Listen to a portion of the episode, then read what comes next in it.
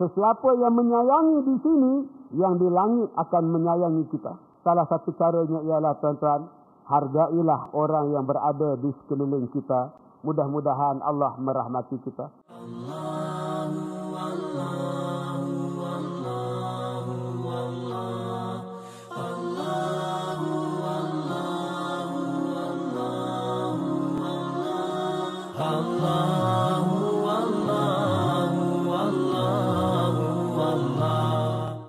Assalamualaikum warahmatullahi wabarakatuh. Bismillahirrahmanirrahim. Alhamdulillahi rabbil alamin wassalatu wassalam ala Rasulillah wa ala alihi wa sahbihi ajma'in. Alhamdulillah tuan-tuan yang dirahmati Allah penonton-penonton Al-Kuliah. Sekarang anda sedang menyaksikan kami di Masjid Bandar University di Sri Iskandar ini telah lawangan jawapan salam yang begitu bersemangat daripada jemaah Masjid Bandar University yang memenuhi setiap ruang di masjid yang serba indah, serba menarik ini tuan-tuan. Terima kasih kepada seluruh ahli-ahli jawatan kuasa masjid, pegawai-pegawai masjid dan seluruh jemaah yang memberikan kerjasama untuk program kita pada kali ini. Tuan-tuan yang dirahmati Allah, Allah Ta'ala berfirman di dalam surah Fussilat ayat 33. أعوذ بالله من الشيطان الرجيم.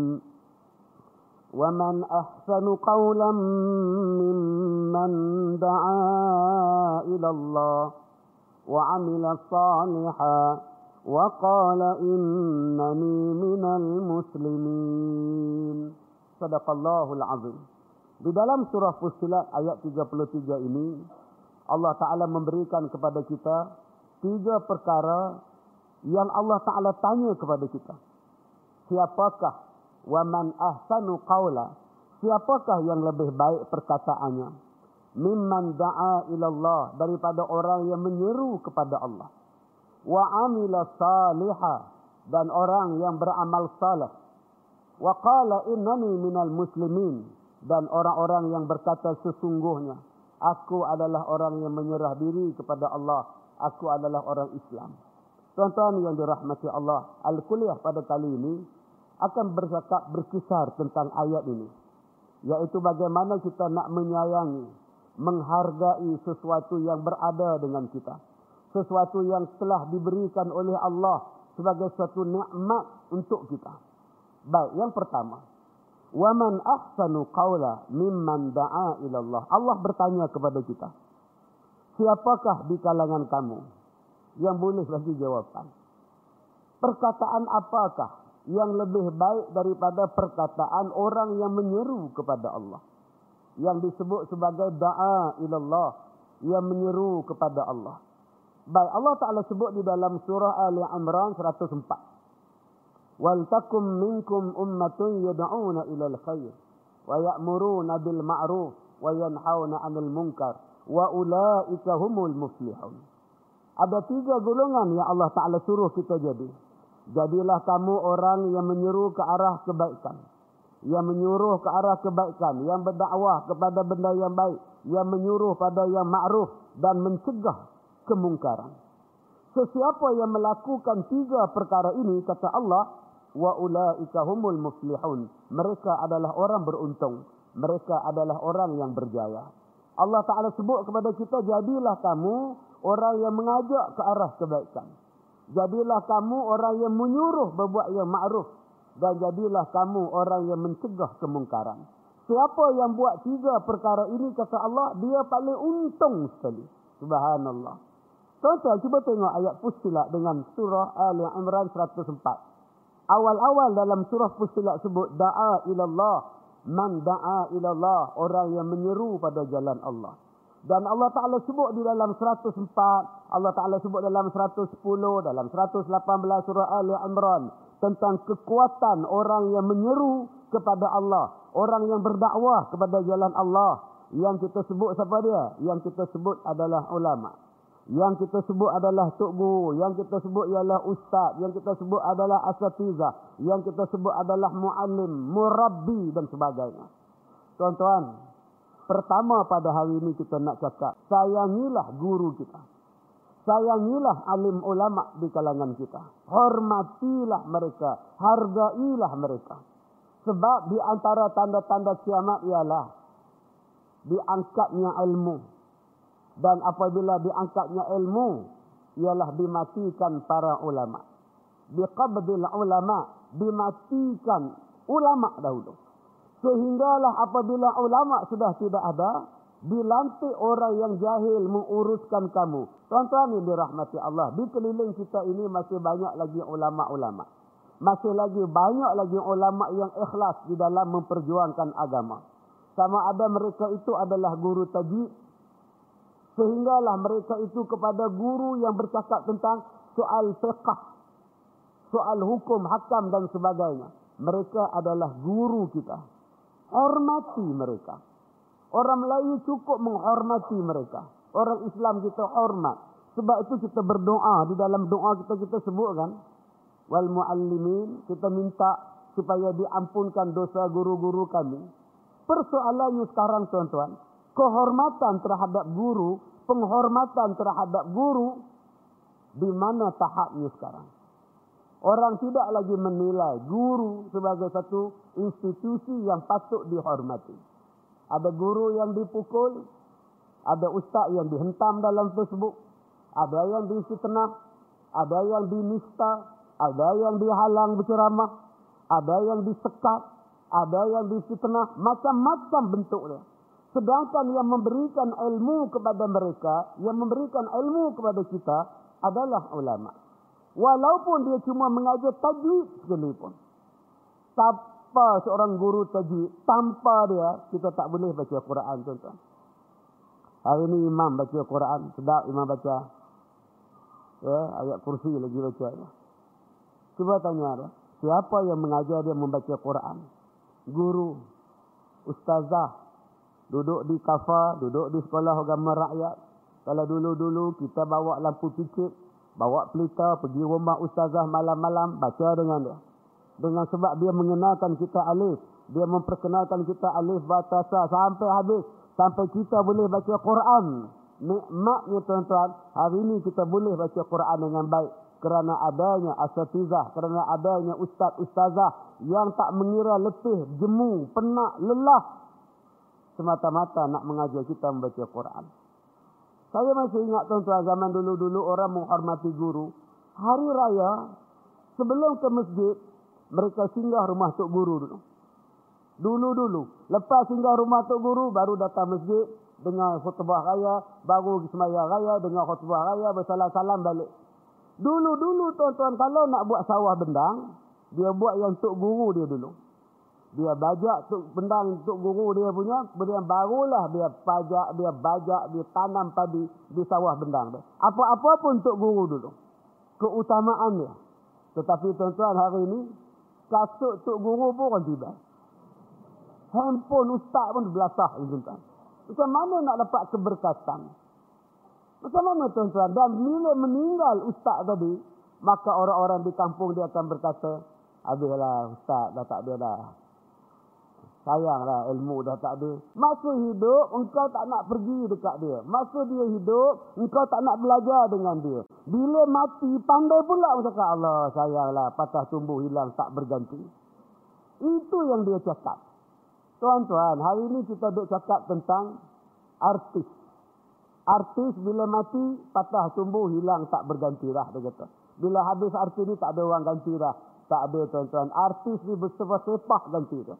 Tetapi ulama kalau mati tuan-tuan, tok guru kalau mati tuan-tuan, dibawanya dengan ilmu-ilmu dia sekali. Melainkan disebarkan. Melainkan ada anak murid yang menyebarkannya pula.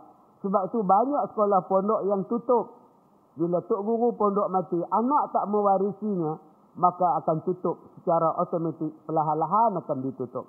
Jadi nombor satu, marilah kita sayangi guru kita sama ada guru di sekolah, sama ada guru di sekolah menengah, guru di tadika, guru di masjid, guru di universiti, di mana-mana saja pun guru tuan-tuan, ambillah pada dia. Sehinggalah Sayyidina Ali pernah berkata, aku sanggup menjadi hamba kepada seseorang walaupun dia cuma memperkenalkan kepada aku sebatang huruf alif saja. Sebatang huruf alif saja. Kalau orang itu mengajar aku, ni alif. Aku sanggup jadi hamba dia seumur hidup. Bayangkan tuan-tuan. Ilmu begitu mahal sekali.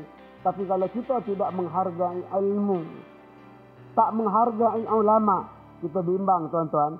Ilmu itu akan berkubur. Dan apabila berkubur kita akan kehilangan orang yang boleh membimbing kita. Kerana dia adalah cahaya dalam kehidupan kita. Yang pertama. Sayangilah ketika masih ada. Siapa dia? Ulama-ulama, guru-guru yang berada di sekeliling kita.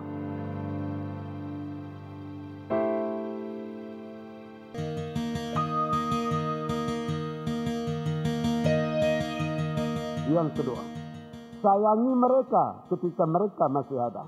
Siapa dia? Subhanallah, jodoh. Akak-akak, nama dia suami akak. Hargailah suami. Saya kadang-kadang sedih tengok orang perempuan. Samalah orang lelaki pun. Sebab tu tuan-tuan, Allah Ta'ala dia bagi pada kita akal. Akal ni adalah satu makam yang tinggi yang Allah Ta'ala bagi. Manusia ni dia ada akal. Sebab tu kita boleh berfikir. Ada manusia yang halus pemikiran dia. Ada manusia yang tak halus pemikiran dia. Cuba tuan-tuan tengok. Perkataan seorang isteri pada suami dia. Bila suami dia nak pergi kerja. Dia hantar dekat pintu. Abang, tengah hari ni abang makan nasi dekat ofis ya? Suami pun jawab, ya. Dia pun buat kereta pergi ofis. Apa faham tuan-tuan? Faham abang-abang apa? Faham akak-akak apa? Abang, tengah hari ni abang makan ke ofis ya? Apa maksud? Abang, saya malah masak pada mana awak lah. Itu sebenarnya. Itu sebenarnya. Suami yang faham, malah nasi aku. Dapat isteri malah. Buat jalan sabar je lah. Suami yang tak faham, dia bukan faham apa. Ya, kata dia. Itu tak kisah antara suami yang halus hati dia dengan suami yang tidak halus hati dia. Yang peka dengan tak peka. Orang yang peka lain tuan-tuan. Suami yang peka, Allahu Akbar. Tak apalah. Sebab jadi aku juga pilih dia pun. Sebab tak menghargai. Cubalah akak-akak menghargai suami. Bila suami nak pergi kerja. Abang, nanti makan tengah hari kat rumah tau. Dia masak spesial tak awak. Eh, Agak-agak suami tu nak pergi kerja ke tidak tuan Awak masa sekarang je lah tuan Cuba akak-akak bercakap dengan penuh penghayatan. Abang, nanti tengah hari balik rumah tau. Saya masak special untuk awak. Aduh, pukul 10 telefon. Cakaplah masak apa? Rahsialah. Balik baru tahu. Ui, pukul 1 sampai tepat minta. Telur dada. Nampak? Kari telur kacang, campur telur.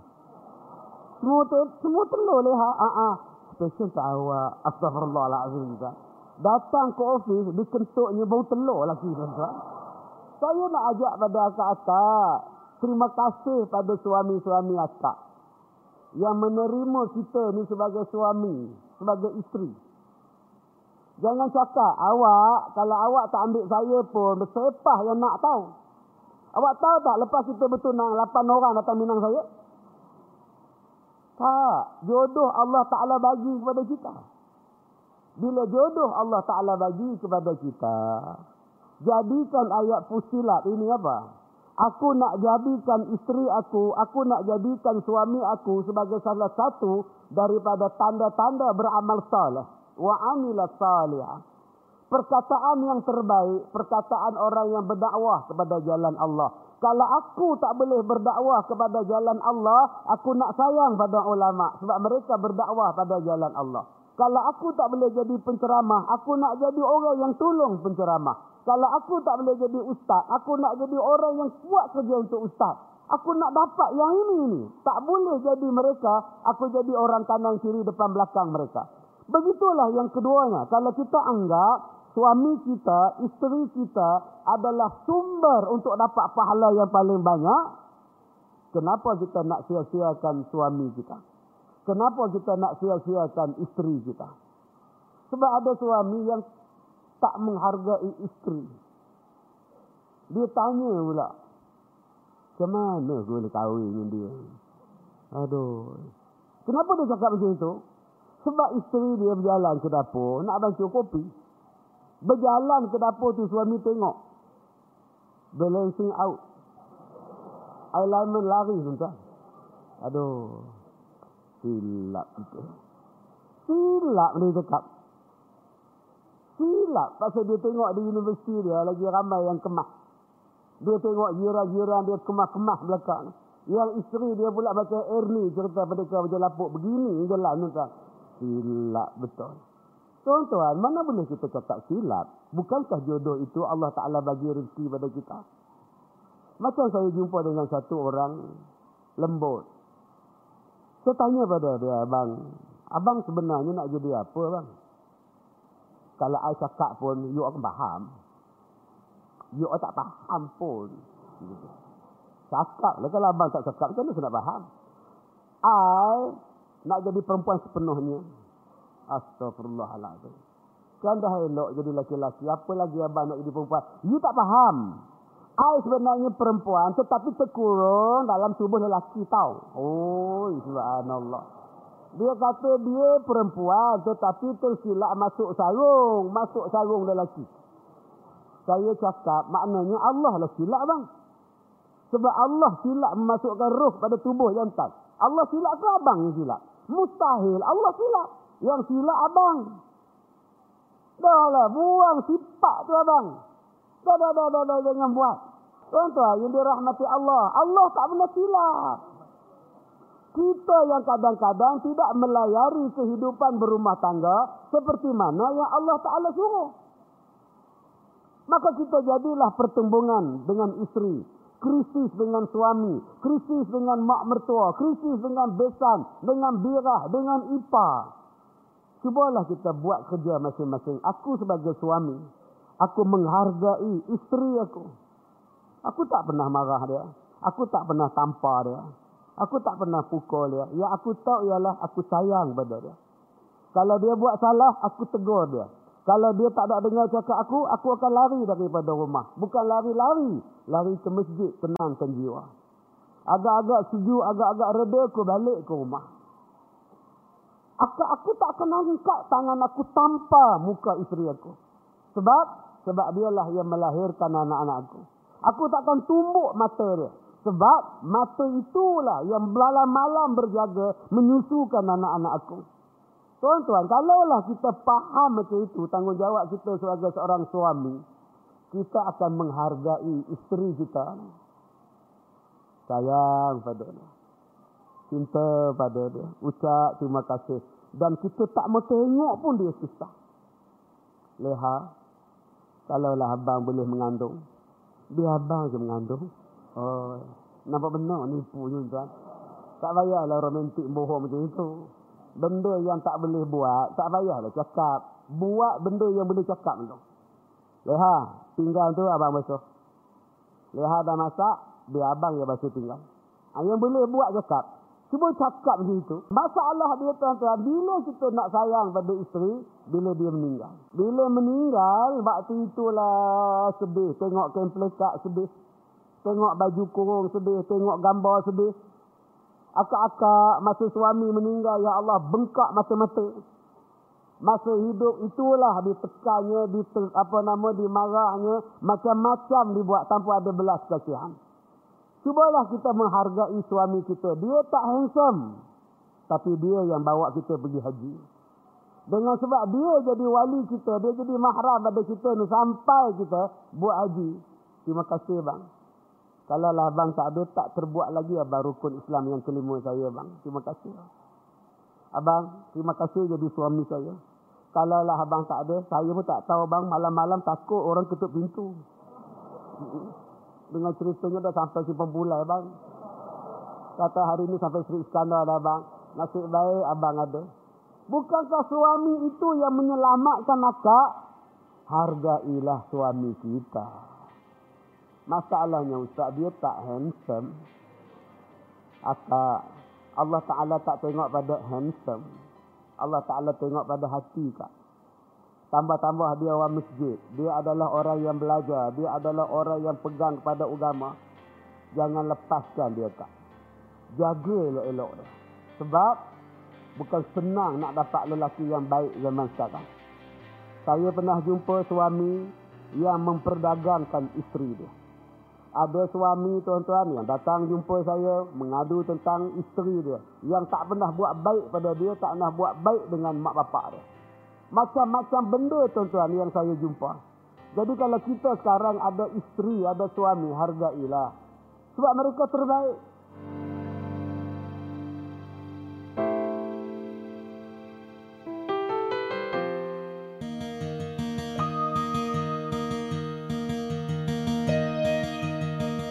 malam saya tanya dia, Abang hari ni hari apa? Dia jawab Kamis. Memanglah Kamis. Saya tanya lagi, Abang hari ni hari apa? Dia jawab lagi Kamis. Abang tu memang tak ingat apa-apa pun. Yelah Kamis lah kata dia. Rupanya hari tu hari ulang tahun perkahwinan dia orang. Suami ni lupa tak ingat. Abang-abang oi akak-akak suami ni ingat apa kak oi? Nombor telefon akak pun dia lupa.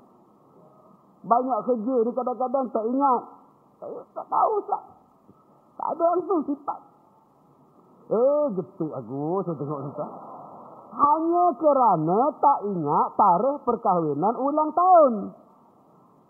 Saya tanya pada dia, cantik gelang akak, siapa beli? Dia lah beli. Cincin tu, ini ah, cincin masa kahwin dulu. Dia lah beli. Akak datang nak apa? Mazi. Siapa beli? Dia lah bayar bulan-bulan. Dia bayar mazi, dia bayar cincin, dia beli gelang, dia bayar sewa rumah, dia bayar baju akak, dia bawa akak berjalan. Tak cukup lagi akak.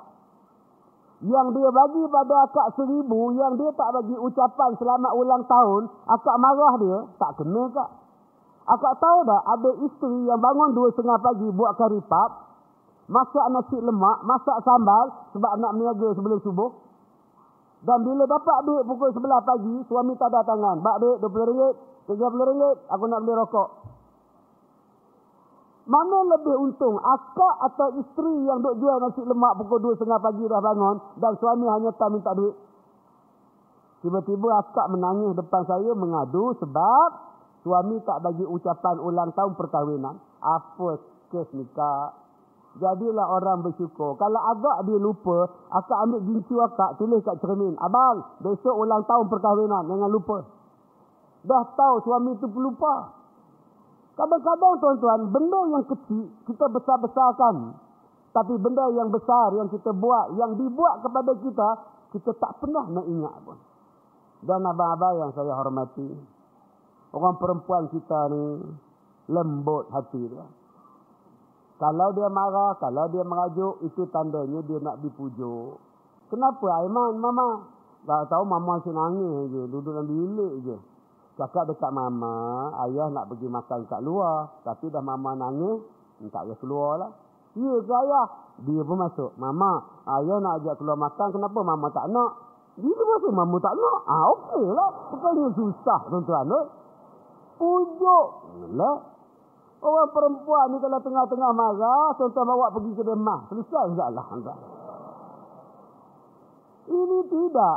Penghargaan tu tidak ada. Kadang-kadang nak ucap terima kasih pun tak ada. Dia dah pergi market, dia siang ikan, dia potong ikan, dia siang daging, dia masak, dia tomis, dia siap, dia hidang. Kita cuma makan. Apa salahnya habis makan basuh tangan? Mama, terima kasih masak untuk ayah dengan anak-anak. Anak-anak ayah ucap terima kasih kat mama. Terima kasih mama. Salah ya. Menghargai dia. Okey, bawa pinggan semua basuh sendiri dekat sini. Salah ya. Kita dah puas enjoy dengan kawan-kawan. Lepak kedai mama. Saya semalam balik ceramah di Sungai Siput sampai pukul 12 malam. Saya tengok suami-suami duduk di kedai kopi pukul 12 malam minum lagi. Yang pakai kopiah yang pakai songkok yang pakai topi semua ada dalam hati saya kata kalaulah mereka enjoy dengan isteri mereka kan seronok. Duduk di rumah tengok TV sama-sama baca Quran sama-sama tak pun keluar makan sama-sama kan seronok. Abang-abang kita adalah hiburan untuk isteri kita. Tuan-tuan ni untung. Sebab tuan-tuan tak jadi macam saya. Siang malam kerja berjalan saja. Tak tengok pun isteri. Tengok-tengok gemuk lah. Loh, gemuk ni. Baru nampak. Jadi abang-abang ni, isteri abang ni ni. Mereka duk tunggu saja. Jadikan isteri kita adalah satu orang perempuan yang menghiburkan kita. Jadi, sebab Nabi sebut. Manusia yang paling baik di kalangan kamu ialah orang yang paling baik dengan isteri mereka. Kalau kita faham daripada hadis itu, jadilah orang yang lemah lembut dengan mereka. Jadilah orang yang mengusik mereka. Jadilah orang yang menghiburkan mereka. Jadilah orang yang menyeronokkan mereka. Dan jadilah mereka yang merasa selamat dengan kita. Perempuan kena ingat.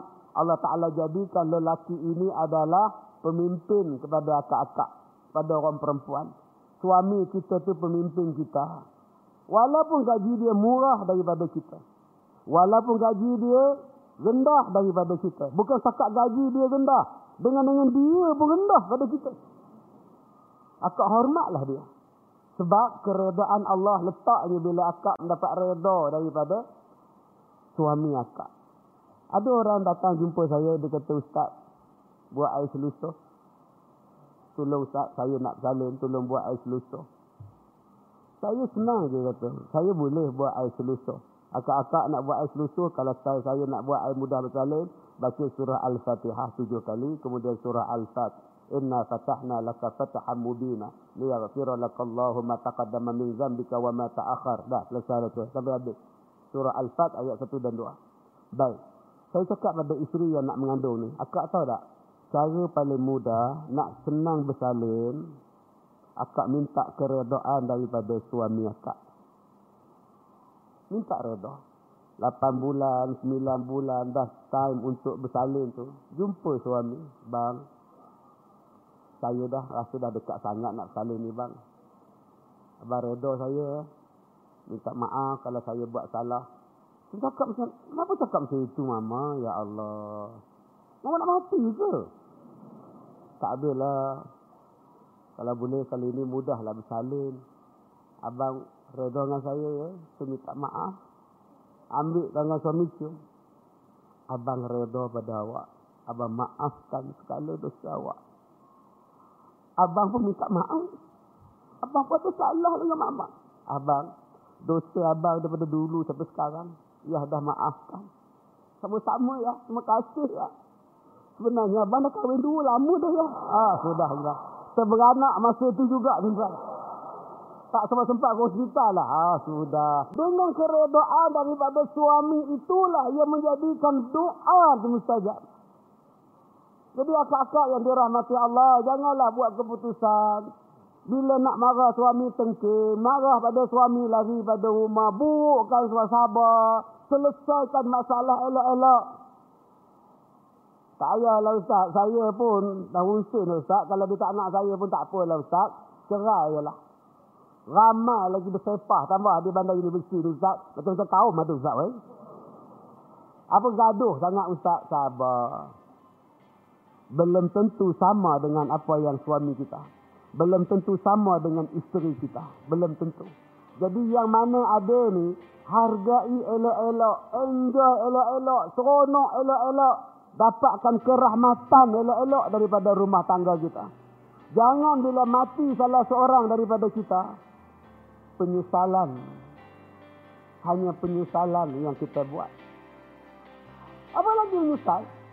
Nangis depan depan mayat tu abang. Abang, tak hidup dah abang tu.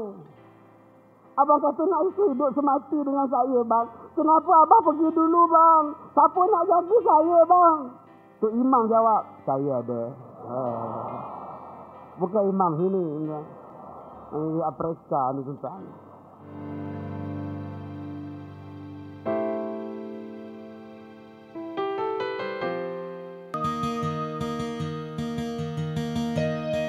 ketiga, yang sangat-sangat kita nak buat amal soleh ni pada siapa? Wa amila salihah ni pada siapa? Mak bapak kita. Mak bapak kita. Wa bil walidaini ihsan. Hanya orang yang dah hilang mak bapak baru dia tahu tuan. Saya kadang-kadang bangun pukul 2-3 pagi. Kadang tak tidur 2-3 pagi menangis. Ingat ke emak. Menangis ingat emak. Dengan bapak tu saya kurang ingat. Emak tu lebih saya ingat. Sebab apa ingat bapak saya tak ingat? Sebab bapak saya meninggal. Umur saya 8 bulan. Memang tak ingat lah tuan Yang bela saya, yang jaga saya, mak. Allah Akbar. Berapa banyak penyesalan saya. Antara penyesalan saya apa? Saya pergi umrah 2011. Last dengan dia. 2011. Last dengan mak.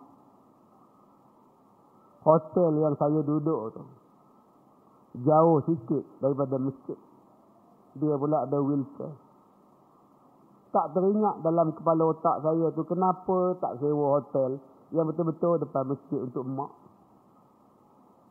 Sebab saya duk fikir nak bawa jemaah ni ramai, duk jaga-jaga jemaah, terlupa yang nak letak mak kat situ. Dan saat yang boleh saya tak boleh lupa sekali tuan-tuan, masa saya tawar widak dengan dia, dua-dua kami ni ditolak kursi roda. Saya demam, dia pun demam. Saya pegang tangan dia, dia pegang tangan saya sama-sama tolak-tolak. Itulah saat terakhir tuan-tuan. Saya tengok muka dia, dia senyum. Dia tengok muka saya bersenyum. Dia kata, mak dah tak ada dah kot. Ini umrah terakhir kot. Yang tu yang saya rasa, Allah. Silap tuan-tuan. Dah bagus dah bawa umrah. Tapi jauh sikit. Taklah jauh sangat. Kalau lah ada teringat lagi tu, tak hotel hak depan tu senang mak pergi umrah. Di masjid. Sebab tu abah-abah yang dirahmati Allah. Saya nasihatlah pada abah-abah yang nak bawa mak, nak bawa ayah pergi umrah dan sebagainya.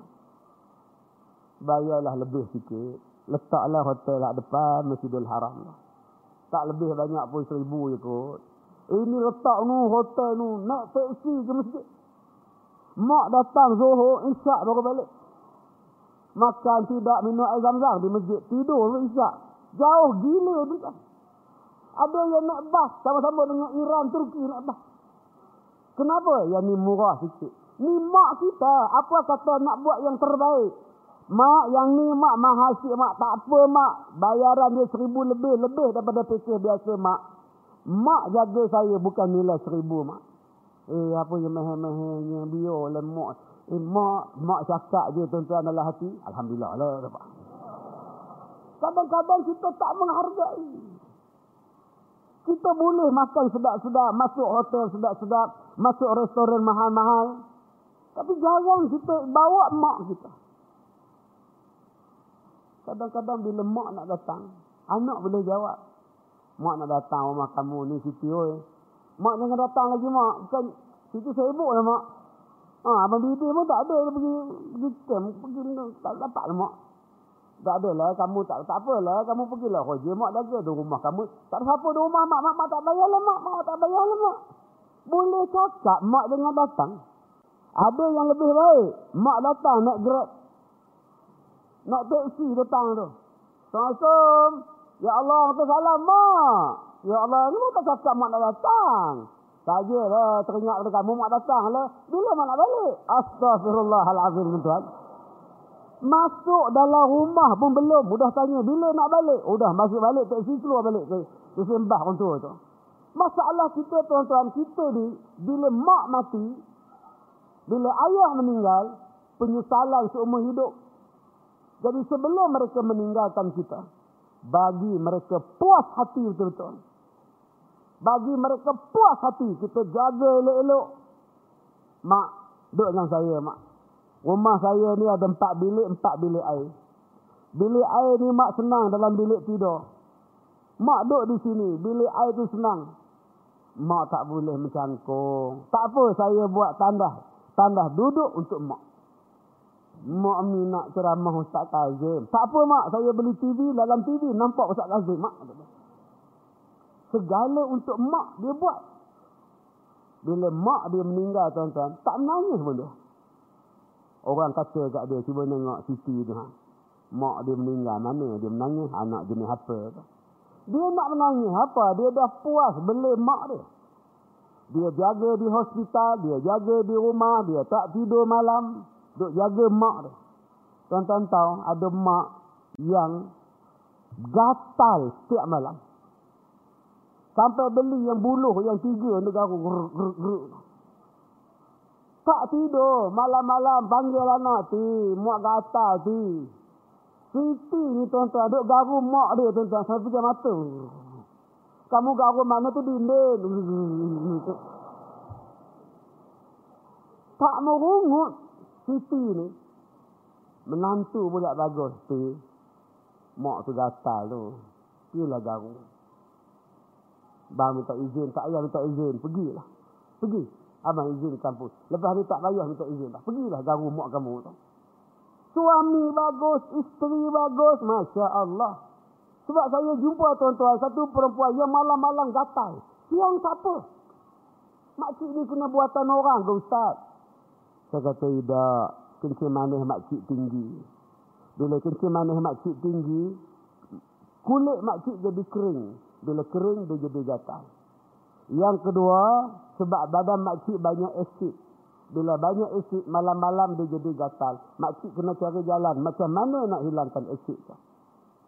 Jadi cara paling mudah makcik, sementara kencing manis makcik tu tak turun, sebelum tidur ambil lotion, lumurkan seluruh badan supaya kulit tadi dia tak kering, dia basah, lama-lama dia tak gatal. Orang kita ni tuan-tuan, asal tak boleh tidur, asal gatal malam-malam, ada orang buat. Orang buat apa kencing manis lah buat. Orang buat, orang buat. Tuan-tuan, dia tak menangis. Sebab apa? Sebab dia jaga mak dia. Dia betul-betul jaga. Dia puas hati. Sebab ada anak, bila mak dia sakit, dia telefon abang sulung tu. Bang, abang ambil lemak pula. Takkan saya je. Ha, dah dua bulan dah mak dengan saya ni. Abang Long lah belak jaga. Abang Long ambil lemak. Along jawab, aku ni ngutip hutang. Mu faham tak aku ni Along? Nampak? Lah. Telepon pula Alang. Lang. Ambil lemak. Takkan ngah je boleh. Kak ngah pun ada laki nak bela pula. Kamu je lah. Ya Allah. Kak ngah. Kak ngah faham lah saya driver lori. Besin gaji saya pun. Dah tak. Telepon adik bongsu lah. Su. Kamu belum kahwin lagi. Belum lemak. Eh saya pun nak kahwin mana boleh mak apa tak tahu. Aduh, oh, apa kau eh? tak telefon. Lala tuan-tuan, mak dia cakap pada Kak Ngah tadi, kamu ngantar sekolah Ustaz Kazim. Kalau kamu susah nak bela, ngantar mak sekolah Ustaz Kazim. Dia Ustaz Kazim bela mak. Ah, sudah tuan-tuan. Saya pula kena bela menung. Ini cerita tuan-tuan atas bawah tu dengan makcik tu. Alasan anak dia hantar pada saya, Ustaz, mak saya ni peminat Ustaz. Ya, yeah, kata mak dia. Kenapa makcik minat saya? Sebab tiap-tiap kali ceramah Ustaz sebut nama makcik. Nama Zaleha ke? Ya, astagfirullahaladzim tuan. Lepas tu tak nak sebut Leha lah. Sebut lain pula tuan-tuan. Kami benar perasaannya pun. Saya kata pada akak tadi, anak kak. Mak ni seorang je kak. Kalau yang ni mati kak, kak tak jumpa mak lah. Silap-silap hari bulan, di hari kiamat pun tak jumpa dah kak. Putus silaturahim dah kak. Tak jumpa dah silap-silap hari bulan. Jadi sebelum mati ni kak, kak bela dah. Kalau kak susah, Allah yang bagi rezeki. Kalau Allah kata dia bagi rezeki, dia bagilah. Inna Allah la yukhliful mi'ad. Allah takkan susahkan orang yang berkorban untuk mak ayah dia. Allah tak akan sia-siakan orang yang menghargai mak bapak dia. Jaminan daripada Rasulullah tak? Biarlah, jangan sebutlah Kak Long tak nak bela angah, tak nak bela alang, ucu tak nak bela. Biarkan mereka. Aku nak bela. Mudah-mudahan, bila kita menghargai orang yang tersayang ini tuan-tuan, Allah akan sayang kepada kita. Sesiapa yang menyayangi di sini, yang di langit akan menyayangi kita. Tetapi sesiapa yang tak menyayangi di sini, yang di langit pun tidak sayang kepada kita tuan-tuan. Kalau tuan-tuan nak dapatkan kasih sayang daripada para malaikat, kasih sayang daripada yang terbang di langit, yang berenang dalam laut, yang kita pijak daripada batu batan dan sebagainya, supaya mereka mendoakan kita ini sentiasa baik. Salah satu caranya ialah tuan-tuan, hargailah, sayangilah orang yang berada di sekeliling kita. Mudah-mudahan Allah merahmati kita. Kita ucapkan ribuan terima kasih kepada seluruh ahli-ahli jawatan kuasa Masjid Bandar Universiti Seri Iskandar. Terima kasih atas kerjasama anda. Dan terima kasih kepada semua tetamu-tetamu yang hadir. Mudah-mudahan kita dirahmati oleh Allah Subhanahu Wa Taala. Kita jumpa lagi insya-Allah. Minta maaf jika terkasar bahasa. Wabillahi taufiq wal hidayah. Assalamualaikum warahmatullahi wabarakatuh.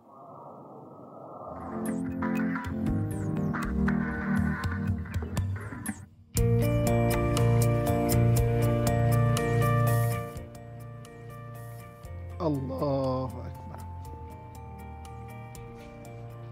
Assalamualaikum warahmatullahi wabarakatuh. Perkongsian kita kali ini adalah bagaimana seseorang yang sembahyang bersendirian kemudian datang satu makmum yang ingin berjamaah maka bagaimana cara ingin memberitahu orang yang solat bersendirian ini kita ingin berjemaah dengannya. Okey. Ada dua cara. Yang pertamanya adalah kita datang kemudian orang yang baru datang terus berniat sahaja aku bersembahyang katakan fardu zuhur ke asar ke maghrib isyak berapa rakaat menjadi makmum. Terus dia niatkan dia menjadi makmum kerana Allah Taala. Maka dia pun akan takbir Allahu akbar. Kemudian bagi tanda dekat imam bahawa aku ingin berimam. Okey? Jadi imam yang diberitahu terus niatkan saja dari hatinya katakan dia sedang baca Fatihah. Ihdinas siratal mustaqim. Orang bagi bagi tahu pada dia dia terus berniat aku menjadi imam. Maka terikatlah solat antara orang bersendirian itu dengan jemaah yang baru sebagai solat yang berjamaah. Cuma antara benda yang perlu kita perhatikan pertama sekali ketika kita memberitahu imam maka tangan kita jangan bergerak lebih tiga kali. Sebagai contoh, jangan macam ini, jangan bergerak macam ini, kemudian macam ini, tak boleh.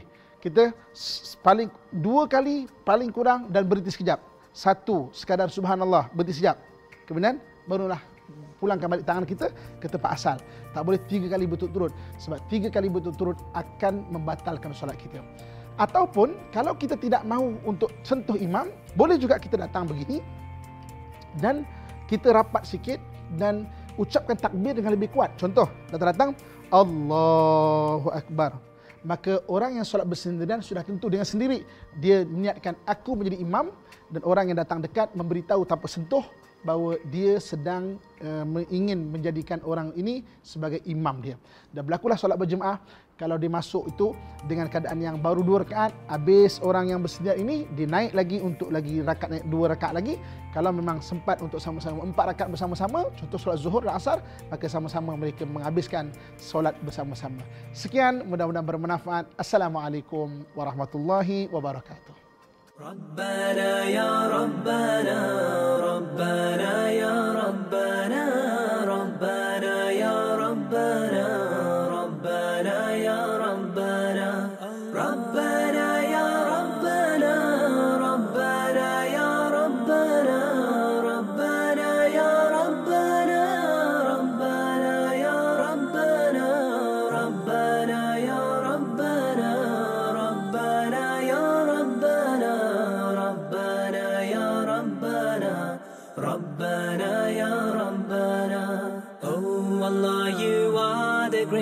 nothing can